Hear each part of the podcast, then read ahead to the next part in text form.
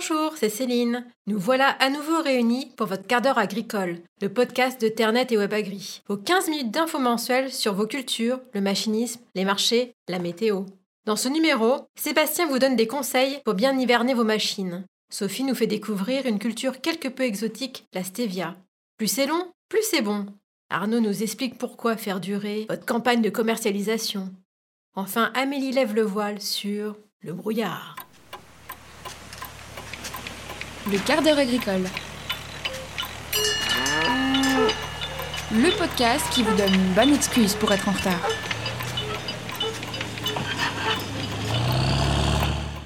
Et oui Sébastien, l'hiver approche. Alors avant de remiser le matériel agricole sous le hangar, que faut-il faire pour éviter les problèmes au printemps prochain? Alors Céline, il semble qu'en matière d'hivernage, il y ait plusieurs écoles.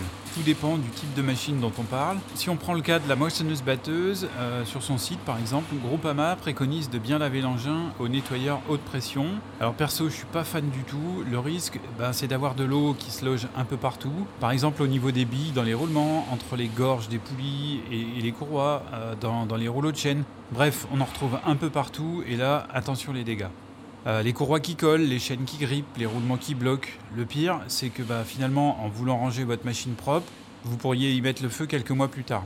Seule solution si vous tenez à vraiment stocker du matériel propre, net, brillant, bah, c'est le faire tourner un bon moment dans la cour juste après. Ça permet d'évacuer un maximum d'eau et de limiter le risque.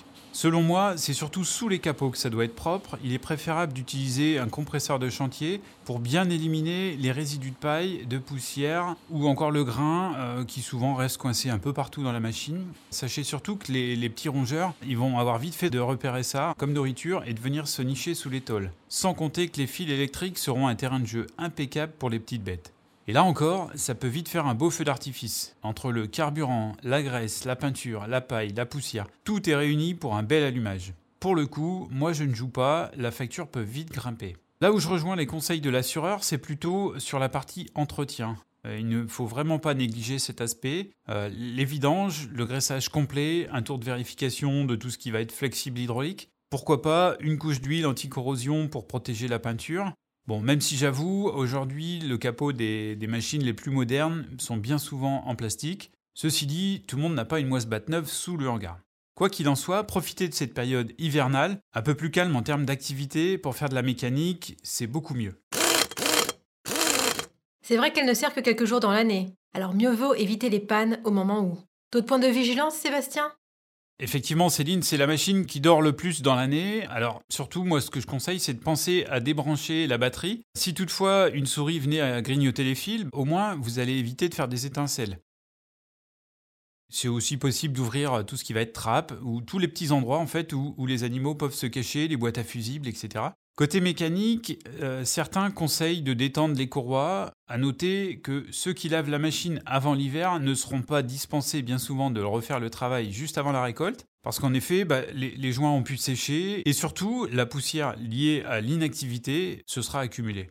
Pour les autres outils de la ferme, quels sont les basiques à connaître? D'abord, euh, je pense qu'il faut faire attention à tout ce qui va être risque de chute lié à l'entreposage du matériel. Vérifiez premièrement que votre sol est propre, que vous pourrez stocker de manière stable. Pour préserver les pneus et éviter leur déformation, vous pouvez aussi dételer sur des cales. Ça permet de surélever les roues et éviter que euh, le poids de la machine repose dessus. Les roues ne touchent plus par terre, du coup, elles ne se déforment pas. Soyez vigilants également sur le lieu de stockage. Évitez par exemple d'entreposer du matériel à proximité de la paille ou du forage. En clair, ce qu'il faut éviter, c'est euh, toute la matière qui sera facilement inflammable. Euh, les machines qui en sont équipées ben, peuvent être euh, débranchées de leur batterie. Surtout dans ces cas-là, ce qu'il faut, c'est bien la stocker dans un endroit sec et hors de gel. Petit conseil, avant de la rebrancher, pensez à vérifier sa charge. Ça paraît tout bête, mais ça peut faire gagner du temps. Autre aspect qui est souvent négligé, c'est la vérification des extincteurs. Si votre machine en est équipée, pensez à les faire vérifier. En cas de besoin, ce serait quand même dommage que ça ne fonctionne pas. Dans ces cas-là, bah, vous n'avez plus qu'à regarder la machine partir en flamme. N'oubliez pas non plus, comme je le disais tout à l'heure, l'entretien courant. Je pense au nettoyage des filtres, au graissage des chaînes, à la vérification des niveaux de fluide. Certes, les moteurs euh, modernes sont un peu moins sensibles à la corrosion. Ceci dit, je conseille de les faire tourner à peu près 30 minutes, euh, une fois par mois, ça paraît être un bon rythme. Côté tracteur, vérifiez l'absence de fuite sur les circuits hydrauliques. Sinon, c'est la panne assurée au printemps. En résumé, l'entretien, c'est avant tout une affaire d'observation et de bon sens, Céline. Qui, mieux que l'opérateur pour repérer les problèmes qu'il peut y avoir sur la machine?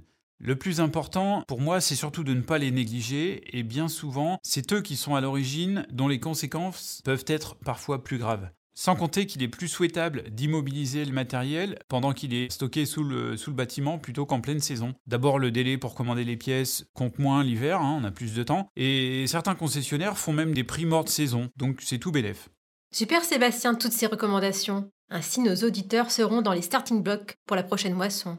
Un peu d'exotisme maintenant avec la stevia. Perso, jamais entendu parler de cette culture. Fais-nous un peu voyager, Sophie. Originaire du Paraguay, la stevia dispose d'un pouvoir sucrant 300 fois supérieur à celui du saccharose, sans apporter aucune calorie. Elle est d'ailleurs recommandée pour les personnes diabétiques. Si la Chine est le premier producteur mondial de stevia avec environ 20 000 hectares, son utilisation en tant qu'édulcorant a été autorisée dans l'Hexagone depuis 2009 et la culture semble bien s'acclimater au sud-ouest de la France. Ah oui?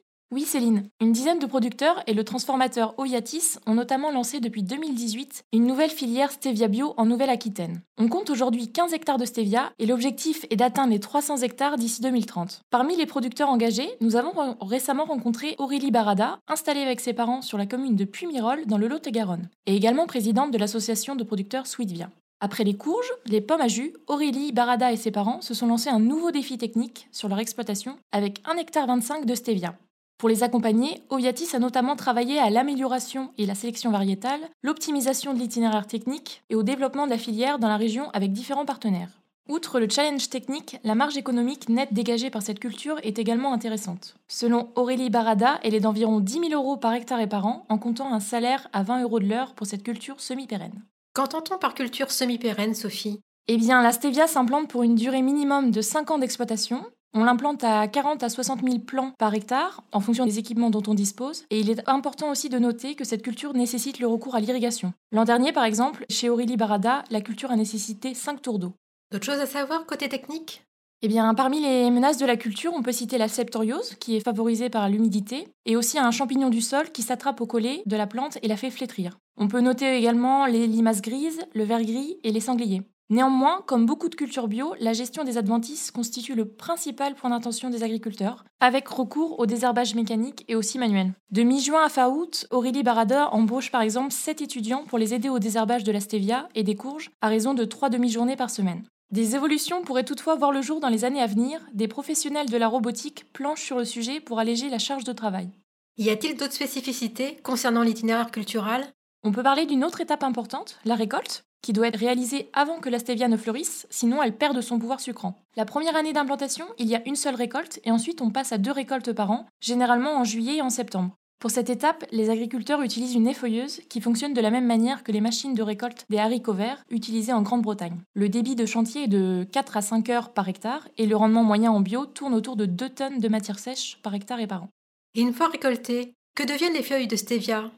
Eh bien, elles doivent être rapidement séchées afin de préserver au maximum leur qualité. Et c'est l'entreprise Oviatis qui gère ensuite la transformation et la valorisation des feuilles de stevia, en fabriquant notamment de la poudre de feuilles séchées et euh, des infusettes pour boissons chaudes et froides.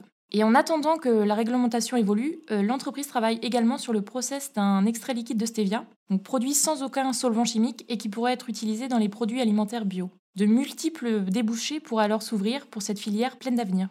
Espérons-le en tout cas, Sophie. Alors Arnaud, pourquoi et comment faire durer sa campagne de commercialisation? Vous avez déjà entendu l'expression plus c'est long, plus c'est bon. Alors évidemment, ça ne s'applique pas à toutes les choses de la vie, n'est-ce pas?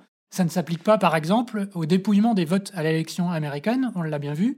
Mais en matière de commercialisation de votre récolte, tous les spécialistes vous diront que c'est préférable. Je vous explique. Gérer soi-même sa commercialisation et ne s'en occuper que sur les six mois qui viennent après la récolte n'aurait pas vraiment de sens. En effet, à moins de confier la vente de vos grains à votre coopérative et attendre de savoir quel sera le prix moyen de campagne, faire durer votre campagne de commercialisation, c'est potentiellement avoir accès à davantage d'opportunités de mieux vendre. Concrètement, la période de vente de vos grains ne se limite pas à ce qu'on appelle habituellement la campagne de commercialisation. Celle-ci démarre au 1er juillet pour se terminer le 30 juin de l'année suivante. La période potentielle pour vendre vos grains est beaucoup plus longue. Elle peut démarrer avant la moisson, dès novembre, dans la foulée des semis de blé, pour se terminer en mai de l'année d'après, soit une période de plus de 18 mois. Alors ça c'est la théorie, car il faut évidemment tenir compte de vos besoins de trésorerie. Ces derniers vous contraindront à vendre plus à certaines périodes, et souvent plus tôt qu'il ne faudrait. Prenons un exemple. En l'occurrence, ce qui se passe en ce moment sur les marchés est la vente de votre récolte de blé 2020. Vous pourriez vous dire maintenant à quoi bon s'être positionné l'hiver dernier quand le prix du blé tournait autour des 185 eurotonnes sur le marché à terme, alors qu'il flirte aujourd'hui entre 205 et 210 euros? Sauf que, avant la récolte, personne n'était capable d'assurer que les prix allaient grimper de cette manière après le 15 septembre. Engager une partie de sa récolte 2020 au printemps dernier a permis donc de la sécuriser, même à un prix plus faible que les cours actuels. Tout vendre maintenant, c'est-à-dire mi-novembre 2020, à 207 euros tonnes rendu Rouen, ne serait pas non plus forcément pertinent. Car qui vous dit que les cours ne vont pas encore augmenter dans les prochaines semaines? Auquel cas vous passeriez à côté d'une meilleure opportunité. Au passage, soulignons que peu d'agriculteurs vont pouvoir profiter des cours actuels autour des 210 euros tonnes. Dans un sondage que Ternet avait réalisé à la mi-août, soit juste à la fin de la moisson en France, 60% d'entre vous aviez déjà vendu plus des trois quarts de votre production, si ce n'est toute votre récolte. Pour ne pas passer à côté d'une embellie des prix, il vaut donc mieux fractionner ses ventes dans le cadre d'une véritable stratégie de commercialisation.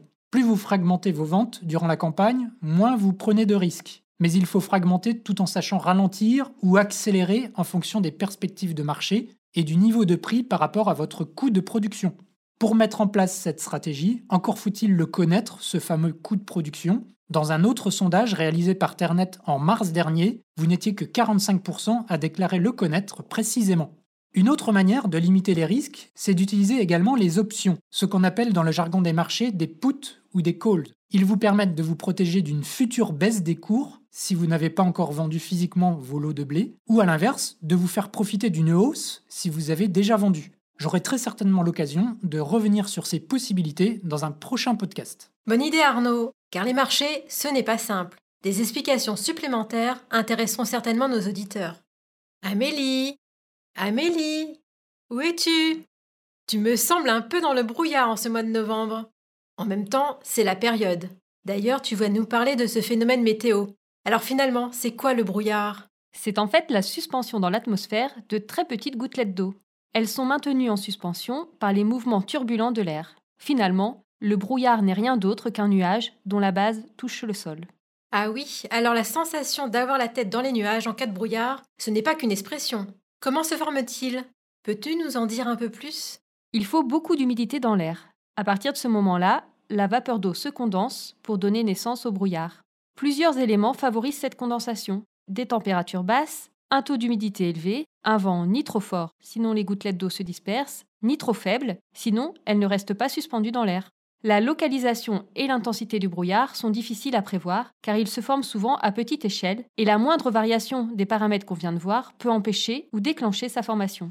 Enfin, il faut savoir que lorsque les températures remontent ou que le vent se lève, le brouillard disparaît naturellement. Et quand on parle de brume, est-ce la même chose que le brouillard? Oui, c'est le même phénomène. Seulement, on parle de brume quand la visibilité au sol est comprise entre 1 et 5 km et de brouillard lorsqu'elle est inférieure à 1 km.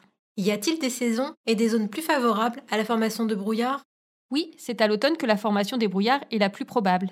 En effet, c'est la saison où on assiste à un refroidissement des températures et à une alternance de périodes anticycloniques et de perturbations. Et il y a aussi des endroits plus propices au brouillard. Ce sont les zones humides, comme les vallées, les zones forestières, les zones marécageuses ou encore les zones côtières. Si tu cherches un endroit en France où le brouillard est très peu présent, il faut aller plutôt dans le sud-est. À Nice, par exemple, Météo France n'a relevé en moyenne qu'un seul jour de brouillard par an sur la période 1981-2010. En revanche, à la pointe du Raz en Bretagne, c'est en moyenne 85 jours par an, 82 à Limoges ou encore 78 à Mont-de-Marsan. Merci Amélie pour ces explications qui nous permettent d'y voir un peu plus clair. Remercions également Sébastien, Sophie et Arnaud. C'est le moment de se dire au revoir et à bientôt dans un mois pour le prochain quart d'heure agricole. En attendant, abonnez-vous